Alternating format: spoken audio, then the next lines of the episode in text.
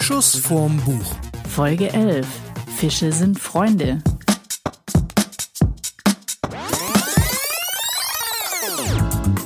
Petri Heil Ja.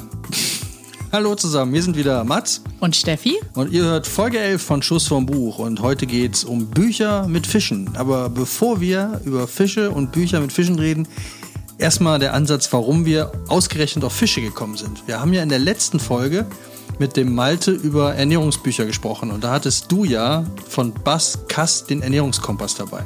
Und jetzt haben wir das zwei Wochen lang ausprobiert. Jetzt sind es, glaube ich, schon fast drei Wochen, oder? Stimmt, eine Woche vorher angefangen, jetzt sind es drei Wochen. Was hat es mit dir gemacht, um mal so eine richtige ARD-ZDF-Journalistenfrage zu stellen? Was hat das mit dir gemacht, Stefanie? Ich bin erstmal sprachlos. Also ich muss sagen, das Wohlbefinden hat sich total verbessert. Das Wohlbefinden hat sich total verbessert. Kannst du das mal genauer beschreiben, wie das so in dir vorgegangen ist? Du wolltest doch eine ARD-ZDF-Antwort haben. Gut. Okay, wie ist es gelaufen? Was hat es gemacht mit dir? Also für alle, die es interessiert, ich habe erstmal zwei Kilo abgenommen, was ich sehr positiv finde, wobei ich ja weit von dir abgeschlagen wurde. Ich glaube, du hast noch viel mehr abgenommen. Ich bin aktuell bei dreieinhalb Kilo runter und ich habe keinen Sport gemacht in den drei Wochen und ich habe jedes Wochenende Alkohol getrunken. Verrückt. Ja. Und ich habe wirklich nur die Ernährung angepasst an das, was du uns aus dem Ernährungskompass erzählt hast. Ja gut, man muss sagen, wir haben es schon krass umgestellt. Ich meine, von relativ viel Fleisch sind wir jetzt wirklich auf nur noch einmal Fleisch die Woche runter, essen zweimal die Woche Fisch, wobei das jetzt ein bisschen gemein ist. Wir machen hier eine Fischesendung und ähm, Ja, aber so sind wir ja drauf gekommen. Wir haben gesagt, äh, wir haben jetzt so viel mit Fisch zu tun gehabt, weil wir vorher ja kaum Fisch gegessen haben. Und jetzt haben wir Ja. umgestellt auf ein bis zweimal die Woche Fisch. Und das Ergebnis ist tatsächlich faszinierend. Also ich finde es vom gesamten Körpergefühl her, finde ich es besser. Man sieht besser aus, man sieht fresher aus, man fühlt sich besser, man ist leistungsfähiger. Also ich bin bei Kreativjobs jetzt viel schneller und fühle mich einfach besser. Also ja, ich dachte, das wäre ein bisschen ein Witz von wegen, ah, Joghurt zum Frühstück mit dem Müsli. Ich meine, wir lassen jetzt komplett Milch weg. Das ist, glaube ich, auch ein Hauptding, aber man sieht viel fresher aus. Also ich will nicht sagen weniger Falten, aber es ist unglaublich. Doch, man hat so einen gewissen äh, Glanz wiederbekommen, finde ich. Also das fällt einem ja immer erst auf, wenn sich was ändert. Und ich habe es zum Beispiel auch ganz krass an, den, äh, an meinen Fuß- und, und Fingernägeln gemerkt.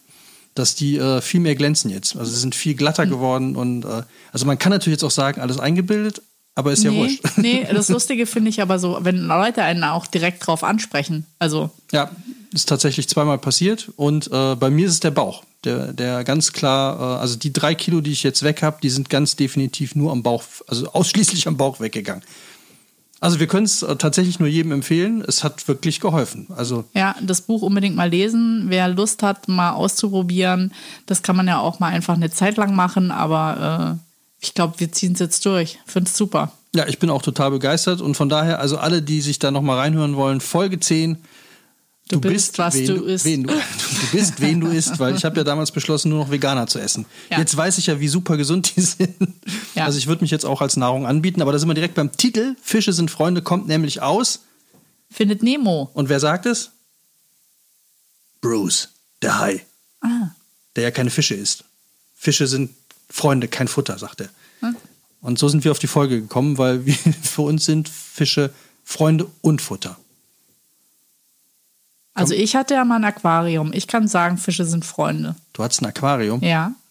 Wa- Was macht man mit einem, warum hat man ein Aquarium? Ich habe das nie verstanden. Du kannst ja nichts mit denen machen.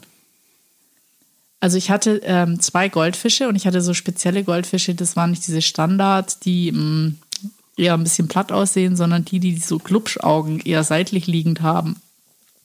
Und ähm, ja, keine Ahnung. Ich glaube, so ein Aquarium ist einfach extrem beruhigend. Ich meine, das ist so am See, am Passiert See, ja ja, am See sitzen ist, glaube ich, ja, aber es hat, hat so einen entspannenden Faktor. Ich finde es auch ganz schön. Weißt du, wenn du kein Haustier haben kannst, das hatte ich während dem Studium, dann hast du da das Aquarium und dann schwimmen die so hin und her. Das ist natürlich kein Lebewesen zum Streicheln, aber ich fand das eigentlich ganz schön. Hießen die denn wenigstens Wanda? Nee, ich habe sie auch nicht gefressen, aber. Mit Fritten in der Nase? Aha, die, Fische, die Fische hatten auf jeden Fall, äh, einer von den beiden hatte ein krasses Erlebnis. Ich bin dann irgendwann umgezogen, beziehungsweise ins Ausland gegangen für ein Semester. Und ähm, wenn man äh, Aquarium oder Fische transportiert, dann soll man das. Ähm, ja, keine Ahnung, das schwankt ja dann, du transportierst die dann quasi in einem Plastikbeutel, weil kannst du dann nicht anders ins Auto machen. Und ähm, dann habe ich die bis nach Hause genommen und wollte die dann nicht mit nach Zürich nehmen. Und dann habe ich die bei meinen Eltern gelassen und dann standen die. Meine Eltern haben in der Küche so ein hochliegendes Fenster. Ähm, das ist aber, da kommt nicht so viel Sonne rein. Also das ist gar kein so schlechter Platz. Auf jeden Fall äh, stand da dieses Aquarium mit den beiden Fischen, die ich dann dieses eine Jahr, wo ich weg hab, war, bei meinen Eltern zwischengelagert hatte. Und ähm, man musste mal an diesem Fenster vorbei, wenn sie in die Speisekammer gegangen sind. Und die Fische sind da immer mitgeschwommen, weil die wussten, dann kriegen sie was oder da gibt's Futter, keine Ahnung. Auf jeden Fall war das ganz süß. Die waren wie dressiert, sind immer hin und her geschwommen. Und irgendwann, keine Ahnung, ist der eine, wahrscheinlich hat er zu wenig Futter gekriegt oder kann ich mir eigentlich nicht vorstellen bei meinen Eltern, ähm, ist der aus dem Aquarium rausgesprungen.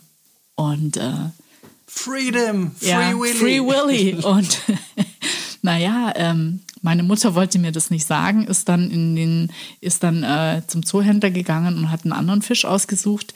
Ich meine, äh, ich sag mal, Architekten haben schon einen Blick für Proportionen, vor allem wenn der Fisch dann eine andere Sorte ist. Das war dann ein ganz anderes Modell. gekauft. Ich bin dann irgendwie heimgekommen und so äh, Mama, was ist denn mit dem Fisch passiert? Und äh, sie hat ja gedacht, ich würde es nicht merken und hat dann erzählt, ja, der ist aus dem Aquarium gesprungen und äh, sie hat ihn, glaube ich, ein bisschen spät entdeckt und meinte dann, ich habe versucht, ihn wiederzubeleben. Oh, das hätte ich gerne gesehen. Ja. Atme, und, ich, atme. na, und ich meinte so, äh, Mund-zu-Kiemenbeatmung oder was? Und sie meinte, nein, ich habe ihn in ein Glas gemacht und mit einem Löffel umgerührt. Eine leckere Fischbohne. ja, ey, also Fische sind Freunde. Wahnsinn. So viel zu meiner Aquari Aquarianer-Karriere, die dann auch relativ bald. Ich finde es aber, sehr- ich aber sehr schön, dass du da am Anfang eingestiegen bist mit, mit der Fisch hat was Krasses erlebt, weil das hat direkt so einen Abenteueraspekt. Ich stelle mir das jetzt aus Sicht des Fisches vor, also von dem, der überlebt hat. Ja. Der hat ja echt, das ist schon fast Findet Nemo. Also das ist ja, die sind ja auch bei dem Arzt in, irgendwann in Ja. dem Aquarium und fliehen dann mit Hilfe der Krake, glaube ich, oder dem, Ja. dem Polypen war das, ne? Oder wie heißen die? Diese, diese mit den Saugnäpfen. Ja, ich glaube. Pulpo. Pulpo, genau. Pulpo. Würde, würde, esse ich Frittiert schmeckt auch. Also, kommen wir zu den Büchern. Ich habe mitgebracht heute ganz klassisch Günter Grass, der Butt. Und was hast du mitgebracht? Ich bin nicht ganz so hart. Ich habe was äh, Alltagtaugli Alltagstauglicheres mitgebracht, was man vielleicht auch so im Urlaub lesen kann. Aber äh, ich finde es trotzdem äh, so ein Stück weit ein erschreckender Vorgriff auf was gerade so passiert. Ähm, der Wahl und das Ende der Welt. Von John Ironmonger. Ironmonger. Iron, Ironmonger, das klingt Ironmonger. wie so ein äh, japanisches Also Eisencomic. er ist ein Engländer. Iron, Iron Man Manger. nee, ein Ä ist es nicht. Iron, Französisch Iron- Ironmonger. Wäre es einfacher, ja. Also wir verlinken es auf jeden Fall in den Show Notes, ihr findet es. Aber der Wahl und das Ende der Welt. Alles klar, ich fange mal an. Günter Grass, der Butt. Das ist jetzt so, wo wahrscheinlich jetzt die Hälfte der Hörer sofort denken, ja, ist klar, mhm. können wir direkt zum Wahl übergehen. Wen interessiert Günter Grass?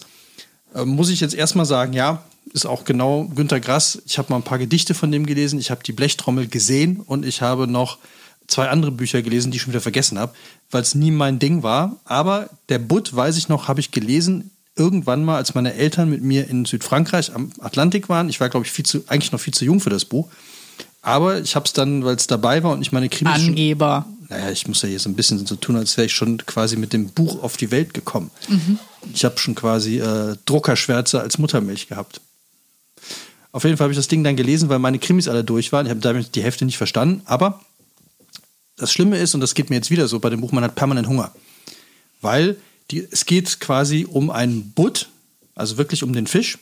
Und es ist auch der ein echter Fisch in dem Buch. Und dieser Fisch hat quasi die gesamten Geschicke der Weltgeschichte gelenkt. Also der ist ganz klassisch wie in diesem Märchen mit Ilse Bilse, äh, wo der Butt aus dem Wasser springt, die Frau sich dann oder der Fischer äh, darf sich dann was wünschen und die Frau hat irgendwann, die will immer mehr und immer mehr und irgendwann ist der Fisch halt weg. Also ich habe das Märchen jetzt nicht mehr so auf dem Schirm. Aber äh, so ist das mit dem Butt auch. Und zwar starten die wirklich, startet das Buch ganz am Anfang, so in Urzeiten, wo dieser Der Butt erschafft die Welt oder wie? Ich Nee, muss die- ja jetzt gestehen, ich habe es nicht gelesen. ja, die Welt gibt's, gibt es schon, aber Überzeug mich. Äh, die Welt gibt es schon, aber der geht dann so zu den ersten äh, Urmenschen, die ähm, noch alle in, in so einem Matriarchat leben. Also da gibt es immer eine Obermutter, die heißt Aua oder Aua, keine Ahnung. Und die Männer heißen alle äh, Edex. Und die gehören immer alle einem Stamm an und dann leben die halt alle unter der Knute quasi dieser Obermutter. Und dann kommt der Butt irgendwann und lässt sich von einem dieser Edex fangen und ab da lenkt er die Geschicke der Welt. Aber vor allem halt die des Mannes. Dann bringt er denen Feuer, bringt denen äh, Eisenerz, damit sie besser jagen können und so weiter und so weiter. Und das geht durch. Und dieser Roman geht wirklich durch die gesamte Menschheitsgeschichte. Und es wird immer anhand, und deswegen ist es so, äh, so ein Hungerbuch, wo man permanent essen will, ähm, der Typ, der, dem der Bud als erstes in die Finger gesprungen ist, der ist der Erzähler durch das ganze Buch. Also der hat immer wieder neue Männerrollen in jedem Zeitalter und hat immer andere Frauen gehabt. Und das waren immer Köchinnen. Deswegen, oh, gemein. Das ist super fies, weil du, das geht dauernd um irgendwelche Fischgerichte, also ganz viele Fischgerichte wirklich, äh, aber auch dann ewig lang um Kartoffelgerichte. Ja, aber der Butt, äh, wird der im Aquarium gehalten oder wie läuft das? Nee, der kommt immer wieder, äh, der springt immer wieder ins Meer zurück und wenn man den ruft, dann kommt der. Also Min Butje, Min Butje, komm in Min oder so ähnlich, dann kommt der aus dem Wasser gesprungen und dann kann man den was fragen. Also so, ne, soll ich das machen, soll so ein Orakel oder wie? Ja, also der weiß, der weiß auf alles eine Antwort. So, allerdings ist er natürlich, und jetzt kommt die spannende Sache, äh, der wird irgendwann in der Jetztzeit, also in der Romanzeit, so äh, um die 1970er Jahre, wird der gefangen, lässt sich von drei Emanzen fangen. Geil. Und wird dann vor ein Weltgericht gestellt, vor ein weibliches Weltgericht. Und die klagen ihn jetzt an, die gesamte Weltgeschichte gegen die Frau organisiert zu haben. Und das ist total spannend, weil jetzt äh, damit fängt es auch an. Und jetzt sind diese ganzen Rückblicke sind quasi Ausschnitte aus der Gerichtsverhandlung. Wie der Butt immer wieder erzählt, was er getan hat, also wen er wie beeinflusst hat, damit was in der Weltgeschichte passiert und versucht sich dann auch immer so ein bisschen rauszureden. Und dann sagt so, ja, ich habe das ja diese Muse dem Maler geschickt, aber ohne die Muse wäre dieses Kunstwerk nie entstanden. Also habe ich doch was für die Emanzipation getan. Und äh, das ist wirklich total spannend, weil dieses Hin und Her, also es ist wirklich eine Gerichtsverhandlung. Dieser Butt liegt in einem Aquarium und das so, ich finde diese Beschreibung immer so schön, weil äh, die ganzen Frauen, die dann auch zu der, zu der Gerichtsverhandlung kommen, die wollen ihn auch umbringen. Also die müssen auch dieses Aquarium immer, das wird erst, glaube ich, versuchen sie zu vergiften. Das heißt, dann kommt ein Gitter drumherum. Ich weiß, wie man ihn wiederbeleben kann. ja, da muss ich sofort gerade dran denken. Und äh, dann, dann gibt es auch die Szenen, dann wollen sie ihn erschießen. Das heißt, dann wird das Aquarium aus Panzerglas gebaut. Und das wird immer absurder.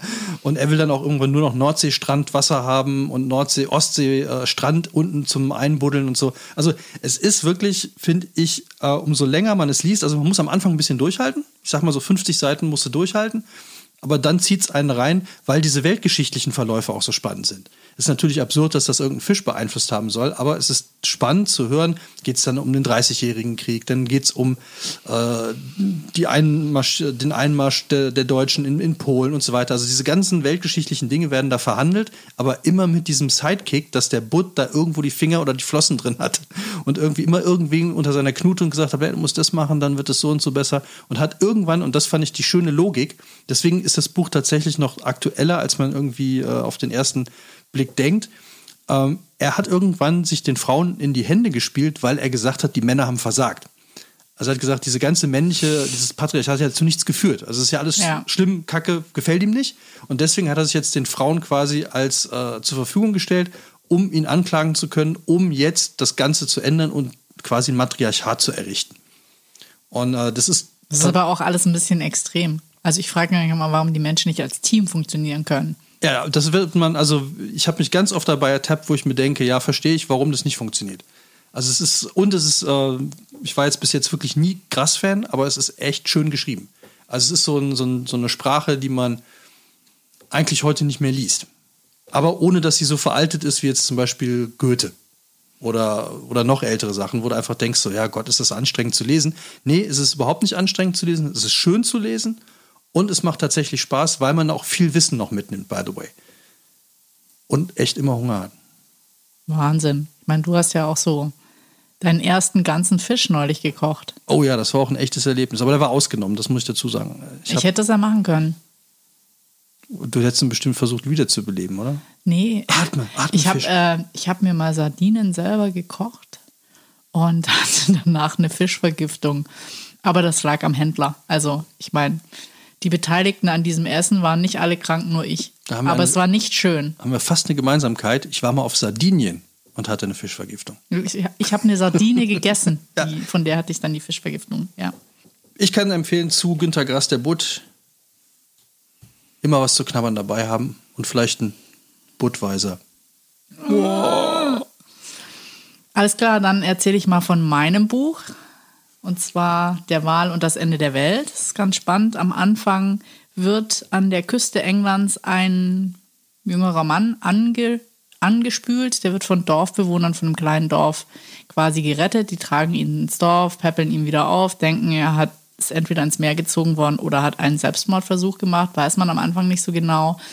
Und ähm, kurze Zeit später strandet eben genau in diesem Dorf ein Wal. Und ähm, er schafft es einfach, alle Leute zu mobilisieren, um diesen Wal zu retten. Also so ist so ein bisschen der Start von dem so Buch. Toten Hosenmäßig, schiebt den Wal, schiebt den Wal, schiebt den Wal zurück ins Meer. Ja, genau so. Also er äh, klopft an alle Türen, lernt irgendwie, ist auch ganz witzig, weil er lernt halt im ersten Schritt, er kommt nicht aus dem Dorf, er lernt halt alle kennen und ähm, was weiß ich, bedankt sich bei denen, die ihn gerettet haben. Und dann hat er halt auch ein paar, die er dann direkt ansprechen kann. Also, sage ich mal, so ein Neustart in einem kleinen Dorf, wenn du da leben wollen würdest, ich meine, da bist du ja dann kein anonymer Unbekannter, der ist quasi von 0 auf 100 gegangen. Äh, erstmal lässt er sich retten und dann hat er das ganze Dorf mobilisiert gekriegt und hat dann irgendwie so ein bisschen Alpha-Tierchen-mäßig angegeben, die einen mussten irgendwie buddeln, graben, dann alle rechtzeitig, wann kommt die Flut und er hat das alles organisiert und ist dann der, sag ich mal, der große Held und Retter und bekannt als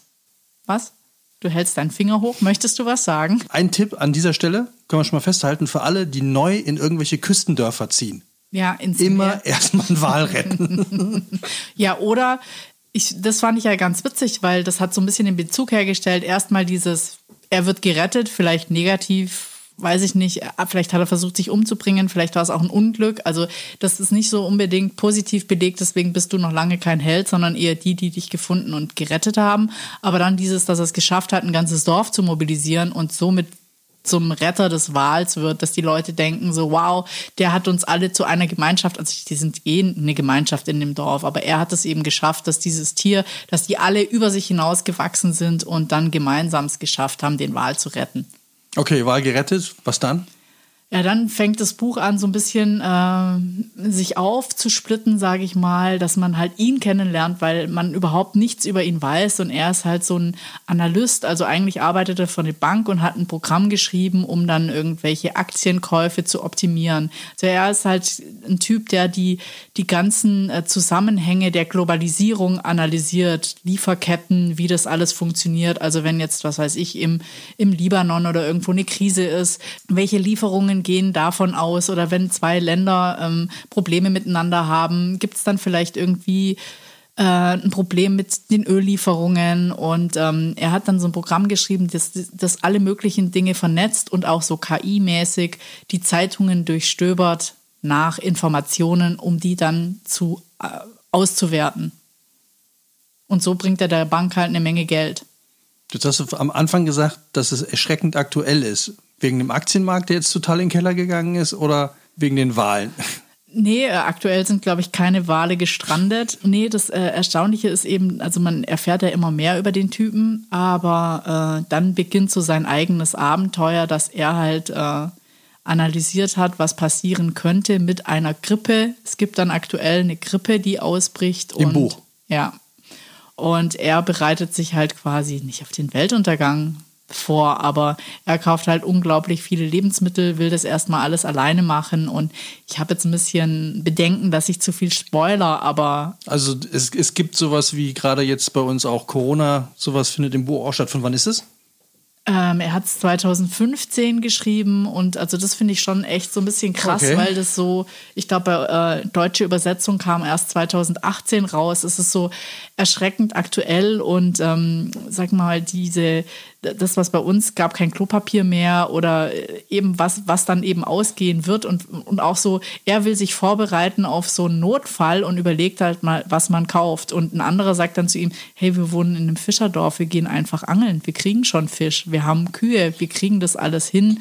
Und ähm, ja, also das ist so, glaube ich, so ein ganz interessantes äh, Experiment auch. Wie funktioniert so eine kleine Gemeinschaft von 300 Leuten in einem Dorf, die alle Möglichkeiten haben, an Nahrungsmittel zu kommen oder die vielleicht auch wieder autark funktionieren können. Dass es auch wieder so eine andere Art Gesellschaft gibt. Also dieses, Soziale, dass man nicht sagt, ich neide dem anderen, ich horte alles, sondern wie, wie kriegen wir es zusammen hin? Also das finde ich äh, extrem spannend. Und dann immer dieser Sprung der Wahl spielt ja natürlich auch noch eine gewisse Rolle. Also das ist ähm, sehr verflochten geschrieben und wirklich äh, kann man auch so in einem durchlesen. Okay, meins wäre dann eher ein Buch für, würde ich jetzt tatsächlich eher für äh, verregnete Nachmittage empfehlen wo man auf dem Sofa liegt mit irgendwas äh, Gutem zu knabbern, um es dann entspannt zu lesen. Und deins klingt jetzt eher auch wirklich nach einer Urlaubslektüre, die man so weg ja, nicht ganz. Also was ich interessant finde, das sind auch so, ich meine, wenn du sagst, du machst so einen Ritt durch die Weltgeschichte, sage ich mal, er zeigt so vier Szenarien auf, die eben möglich sind in komplexen Systemen. Sowas wie, entweder gibt es immer Wachstum oder ähm, man entwickelt sich zurück, man bleibt unverändert oder das System stirbt. Also diese vier Möglichkeiten gibt es immer, egal auf welches System bezogen. Und das fand ich so ganz interessant. Also ich finde, der, der schafft es irgendwie, einen für auf der einen Seite dieses Leben im Dorf wie auch den Aktienmarkt ein Stück weit zu begeistern und dann eben immer mit diesen möglichen Szenarien, dass man ja in dem Buch auch nicht weiß, wie endet's. Okay, das verraten wir natürlich jetzt auch nicht. Nee, nee. ich schon genug gespoilert. Ja. Also ich finde es auf jeden Fall äh, lesenswert und ich finde, man kann es halt auch wirklich in einem Rutsch durchlesen. Ich weiß jetzt nicht, ob es die perfekte Urlaubslektüre ist, weil es ist natürlich jetzt nicht so leichter Stoff. Also ich habe die ersten 30 Seiten schon gelesen und fand es, äh, ich hätte, für mich wäre es Urlaubslektüre. Also ich fand es sehr gut zu lesen. Also es ist so, kann man, wie du sagst, ne, in einem durchlesen und das finde ich ist immer ein super Merkmal für Urlaubslektüre. Dass ja. man die so dass man so voll in, in das Buch rein. Ich bin auch echt gespannt. Also jetzt.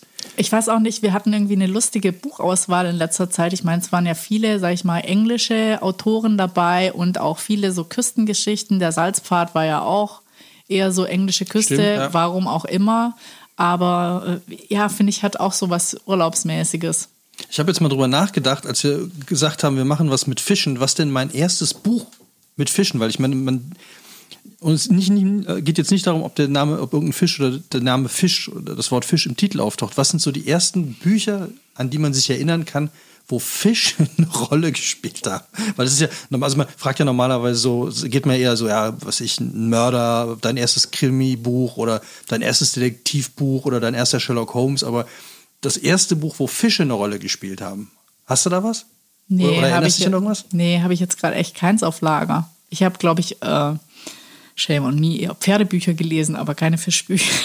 also mir sind drei eingefallen und ich habe wirklich, für das erste habe ich, das war sofort da, Pinocchio. Also Pinocchio äh, flieht ja irgendwann und dann landet der ja im, im Wasser und findet seinen Vater wieder in dem Bauch von einem Wal. Also ich muss dich auch enttäuschen, Kinderbibel war auch nicht so meins. Ja, ich meine, da hätte man ja auch schöne. Kinderbibel? Naja, die ganzen biblischen Geschichten mit Fischen. Ah, die wunderbare, wundersame Fischvermehrung. Ja, oder Jona im Bauch des Wals. Jon, Jona? Jonas? Jonas, ne? Jonas. Ja, ich sag ja, ja aber das ist ja dann auch genau wieder bei Pinocchio. Ne? Der ja. findet seinen Papa dann ja irgendwie in, äh, wie hieß der nochmal, Geppetto. Meister Geppetto findet er ja auch in dem Wal wieder und dann befreien die sich ja aus dem Wal. Also ich würde sagen, dann ist das hier mein Buch so die Weiterentwicklung, weil er bezieht sich eben auch auf diese Geschichte Jonas im Bauch des Wals. Und dann ist mir noch eingefallen, und da habe ich mich gewundert, dass es so lange gedauert hat, Moby Dick mit Captain Ahab, der Ach, ewig diesen stimmt, weißen Wal jagt. Ich, stimmt. Also ich habe das Ding gelesen vor urig langer Zeit. Ich kann mich kaum daran erinnern. Ich kann, kann mich nur an diesen Captain erinnern, der immer mehr durchdreht und diese Obsession hat, diesen weißen, war glaube ich ein weißer Wal zu fangen. Aber ich kann mich ansonsten, aber Moby Dick ist halt so, finde ich, so ein total geläufiges, ja. äh, so ein geläufiger Name. Deswegen war ich ein bisschen überrascht, dass ich so lange gebraucht Ja, aber ich glaube, das Witzige ist natürlich keine Kategorie, so eine klassische, die man vor Augen hat, Bücher mit Fischen. Ja, aber fände ich aber total schön bei einer Quizshow, wenn man, die haben ja dann immer so Auswahl, so ja. ich, äh, prominente TV-Serien und dann Bücher mit Fischen. Ja. Und ich glaube, das wäre die letzte Rubrik und es würde keinem was dazu einfallen. Außer jetzt, ne, alle, die diese Folge gehört haben, wissen jetzt Moby Dick, Jonas äh, in der Bibel und Pinocchio. Und natürlich jetzt auch noch der Butt und der Wal. Bei Filmen ist es einfacher, da fällt einem sofort was ja, ein. Also ich würde sagen, der weiße Hai hat mich ja irgendwie in meinem ähm, Schwimmverhalten im Meer total geprägt, wenn nicht versaut. Hast du Angst vor Haien im Wasser? Ja, total. Im Schwarzwald? Im Titisee. Ja, im See nicht. Im See bin ich mir relativ sicher, dass da maximal, ich glaube, was war das krasseste, was da mal war? Wie hieß es? Ein Kaiman oder so. Irgendwo, ich glaube, mein Karlsruhe im Baggersee. Ja, gut, das halte ich aber auch für ein Gerücht mittlerweile, weil die immer im Sommer kommt irgendwo ein Kaiman. Ja. Ich, hab, ich bin der festen Überzeugung, das ist immer derselbe und der wird auch, der wird bewusst von Zeitungsredakteuren ausgesetzt. Ja, das kann sein. In New York gab es ja früher auch mal äh, Krokodile in, den, in der Kanalisation. Weil die Leute im Urlaub aus Miami oder hier Florida haben die gern mal äh, kleine Krokodile mitgebracht und irgendwann sind sie halt so groß geworden, dass sie keinen Bock mehr hatten. Und das war dann so eine Urban Legend. Die haben es dann im Klo entsorgt und dann sind die unten in der Kanalisation, Da haben kann man, die existiert. Kann man aber nicht mit rechnen, dass die größer werden. Ne? Nee, total überraschend. Ja, Na, oh, auf, ey. aber zu, zu, meinem, äh, zu meiner Hai-Geschichte, Phobie, ja, schon ein bisschen. Also ähm, ich habe mal zum, also ich meine, das ist natürlich nur im Meer, wenn ich dann unten nichts sehe. Und äh, dann war ich in Sydney und habe einen von meiner Schwester zu Weihnachten einen äh, Surfgutschein, also eine Surfstunde geschenkt gekriegt. Und ähm, ein Tag davor war Shark Attack. Also da haben die den einen Strand gesperrt, weil eben ein Hai war. Da meinte sie so, ja, die Quote wäre so klein, weniger als bei, bei den Autounfällen. Also da bräuchte ich mir jetzt keine, bräuchte mir keine Gedanken machen. Und äh, ich dachte nur so, ich setze mich jetzt garantiert auf so ein Surfbrett, lass meine Beine im Wasser baumeln und warte darauf, dass mich irgendein Hai angreift. Also ich habe dann den Surfgutschein wieder umgetauscht und habe das nicht gemacht. Kannst du dann auch so Filme gucken wie äh, Sharktopus oder Shark Attack oder Mac oder wie die Oder heißen? Sharknado. Oder Sharknado. Savior Sharknado. Ja, ich würde auch sagen, eher eine Verschwörungstheorie, dass diese ganzen Hammerhaie und alle möglichen Fischsorten über ein Tornado über ganz äh, USA verteilt werden oder zumindest die Küstenorte. Ja, also ich gucke das manchmal gern an, weil das so trashig ist. Ähm, das finde ich ganz amüsant. Also wie gesagt, ich glaube, ich bin da eher so ein bisschen geprägt von der weiße Hai. Ich fand ja interessant jetzt bei der Recherche für diese Folge, habe ich mal einfach in der Suchmaschine Bücher und Fische eingegeben. Und das schönste Buch, was ich da gefunden habe, vom Titel her, also es gibt tatsächlich ganz wenige Bücher mit, mit Fischen im Titel. Das ist dann meistens irgendein Aquarium äh, oder Angelbücher oder irgend sowas. Aber was Fische wissen, wie sie lieben, spielen, planen, unsere Verwandten unter Wasser. Und das war ernst gemeint. Das war jetzt Geil. Ich glaube, die muss ich Roman. mal lesen. Wie sie lieben und wie sie planen. Das interessiert mich. Ja, aber da musste ich sofort wieder an Nemo denken, wo ich mir, dass die wirklich irgendwo hocken und also wir glauben ja wahrscheinlich so diese, wenn die in Schwärmen zusammen irgendwo so äh, rumschwimmen, das ist alles irgendwie natürlich instinktiv. Nee, das ist alles geplant. Die, äh, da- das wird vorher werden da wahrscheinlich Treffen veranstaltet, wo die sich zusammen hocken und dann sagen, okay, du machst vorne. Ja, die Herbert, Kurt Fische. machen die, äh, machen die zweite Nummer und äh, irgendwie die ganze Arie, ihr seid die, die dritte Reihe und äh, der Rest hinten dran. Und dann überlegt der Erste, wo er hin will und so. Also das, das scheint alles ganz anders zu laufen, als wir uns das vorstellen, wenn wir diesem Buchtitel Was Fische wissen glauben, schenken. Ja, den können wir ja nächstes Mal vorstellen. Ich finde, den sollte man eigentlich als Challenge mal bestellen und lesen. Als Challenge im Sinne von, ob man das durchhält, das Buch zu Ja, lesen. zum Beispiel. Ich meine, das ist ja so ähnlich wie äh, wenn du einen Angelschein am Bodensee machen willst. Für jedes Gebiet gilt was anderes. Oh ja, das hat uns doch mal ein Freund erklärt. Ja. Ähm, das, war, das fand ich total faszinierend, weil es tatsächlich, äh, der hat uns ein Foto gezeigt, wo es ein Gebiet war, drauf war, im Wassergebiet, was jetzt nicht riesig war, wo man, glaube ich, sieben unterschiedliche Angelscheine für brauchte, wenn man da einfach sein, sein, äh, seine Angel ins Wasser halten will. Ja, aber Angeln ist irgendwie wie Jagen. Das ist so nichts für mich. Ja, aber Angeln ist, glaube ich, Jagen für extreme Phlegmatiker. Oder? Also Jagen ist ja noch eher so, ich muss irgendwie dem Tier hinterher, während beim Angeln hockst du ja nur rum und wartest, dass der so blöd ist und anbeißt. Aber ich finde es nicht schön. Also ich finde, Angeln fand ich schon immer irgendwie. Also ich bräuchte jetzt nicht eine Angel und nachher einen toten Fisch, nur, ja, wobei der gebratene. Der gebratene Fisch ist ja schon. Also ich mag Fisch, vor allem so mit, mit äh, Kräutern und äh, mit Gemüse und äh, also da finde ich Fische dann extrem freundlich. Aber ich würde jetzt auch, ich hätte glaube ich ein Problem damit, einen Fisch zu fangen und selber umzubringen, auszunehmen und so. Aber das gehört dazu. Ich glaube, das ist das Krasse beim Angeln und deswegen mache ich das auch nicht und mag ich das auch nicht. Ich glaube, das ist der Punkt, an dem wir Blub, blub. alles gesagt haben, was uns zum Thema Fische in Büchern einfällt. Ja. Das Wenn- planen wir als Fisch nächstes Mal ein bisschen genauer, weil laut Baskast geht die Forelle ja dann direkt in uns über. Die Forelle geht direkt, da hast du, da, ich erinnere mich, da war was. Wie, was passiert da nochmal?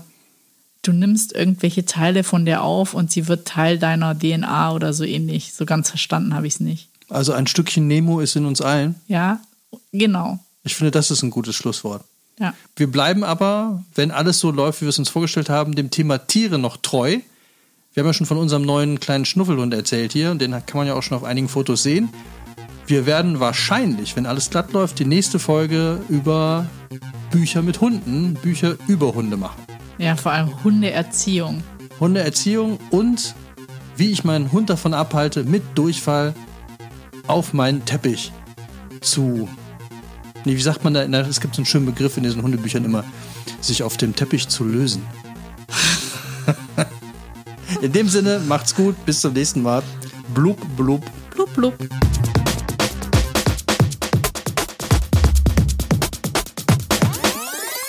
Schuss vorm Buch.